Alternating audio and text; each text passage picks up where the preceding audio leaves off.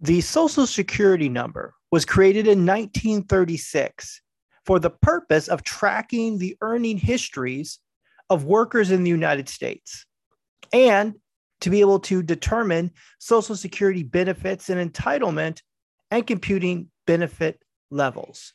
So now there are over 450 million original Social Security numbers in the United States.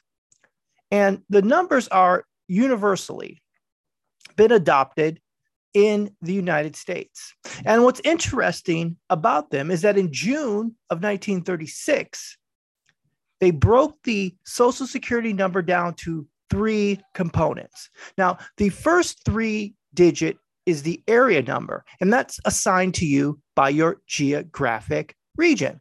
Your next two digits are your group number, and the final four digits are the serial number.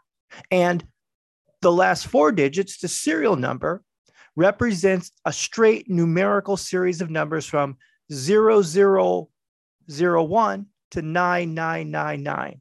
And within each group, they make those serial numbers. Now, you will never see a zero, zero, zero, four zeros. You won't see those. So, numbers, numbers are around us, assigned to us. Bank accounts have numbers, paychecks have numbers, test scores, and many more. But what are numbers to us? Are we our numbers or are we something else? Do we, we identify with our numbers and the numbers assigned to us? With so many numbers, we could begin to feel like a number. Welcome to the Steven Thompson Experience. My name is Steven Thompson, and this is my experience. We are going to go on a journey using music and history as a roadmap.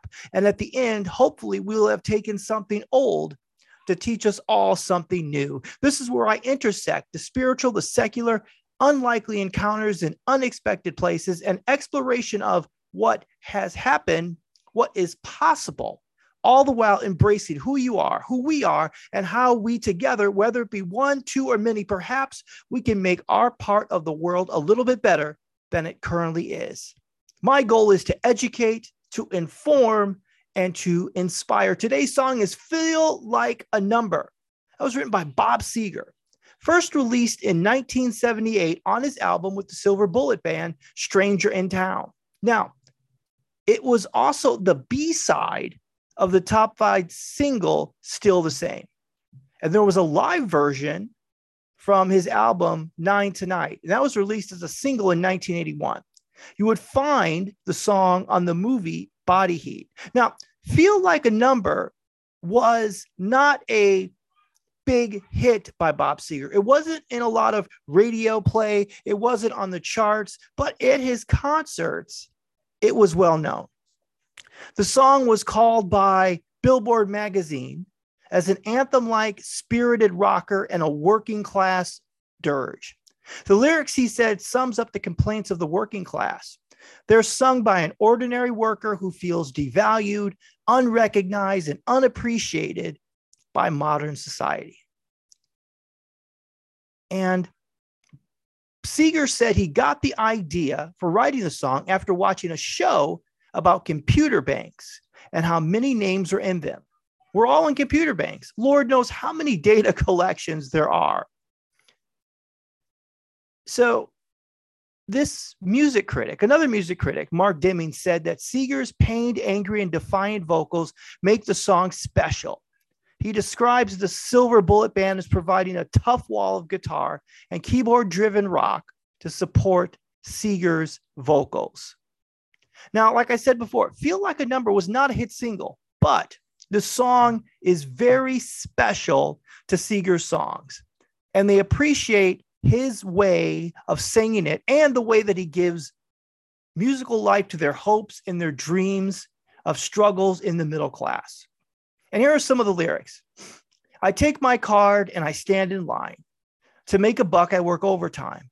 Dear Sir letters keep coming in the mail. I work my back till it's all racked with pain. The boss can't even recall my name. I show up late and I'm docked. It never fails. I feel like just another spoke in a great big wheel, like a tiny blade of grass in a great big field. So there's this idea that our daily efforts don't mean that much, that we're just passing through and people don't see us or see the contributions that we make on a daily basis. Numbers, feeling like a number. Perhaps we don't believe that our accomplishments are just reduced down to numbers, but they are not. Let me tell you about Elbert Frank Cox. 1925. He was the first African American man to earn a PhD in mathematics, not just in the United States, but in the entire world. Now, after receiving this honor, Cox became a professor of mathematics at Howard University in Washington, D.C., and eventually became chairman of the mathematics department in 1957. And he would hold this role with great esteem until his retirement in 1965. Now, in 1975, the Howard University Mathematics Department established the Elbert F. Cox Scholarship Fund for undergraduate math makers to encourage young Black students to pursue degrees in mathematics. Numbers. Numbers where you can make a lifetime of making a difference. Or you could believe that your number could be that you're simply reduced to a number, that your, your social security number or your driver's license number or your number in line or your alphabetical order number. And then when you have a setback or when something goes wrong or doesn't work out the way you want to, there could be sadness and discouragement. But you know, in those times, do you know what is available? What is available is the ability to make a comeback, to begin again, to start over. Because loss and tragedy are mountaintop experiences. They're just not the ones that we want. But when they happen, what can you do? You see, we all have numbers assigned to us, numbers that are used to keep us in order. Numbers can run in operations, complete a task, but numbers are not our identity or who we are. They're just numbers. Who we are is crafted in the daily moments. In between the mountaintop experiences are day to day moments where joy and hope are available to us, along with anger and sadness and despair. But you can make a comeback. You may feel like a number, but guess what? You're more than a number. You get a chance each day, a new number. Each year, the clock starts over and we get the chance to pursue our talents and to make a positive contribution in our community and our neighborhoods. There's a great scripture in First Peter chapter 2 verse 9. It says you are a chosen people, a royal priesthood, a holy nation, God's special possession, that you may declare the praises of him who called you out of darkness into his wonderful light. So you could set the perspective Focus your mind on the fact that the creator of the universe believes that you are a special possession, more than a number, a possession, special, royal, chosen. You see, that's who you are. That's who we are.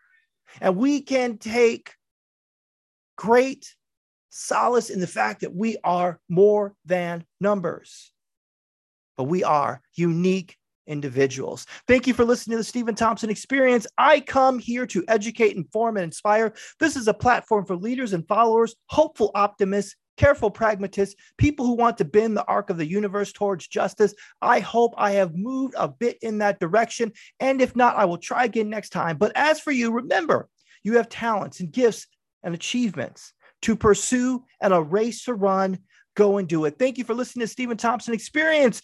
We have a web page, the Steven Thompson Experience. I also have two novels. Check them both out. Subscribe to my blog. Thank you again for listening to Steven Thompson Experience. I will be back again with another show very soon. Take care. Have a good one.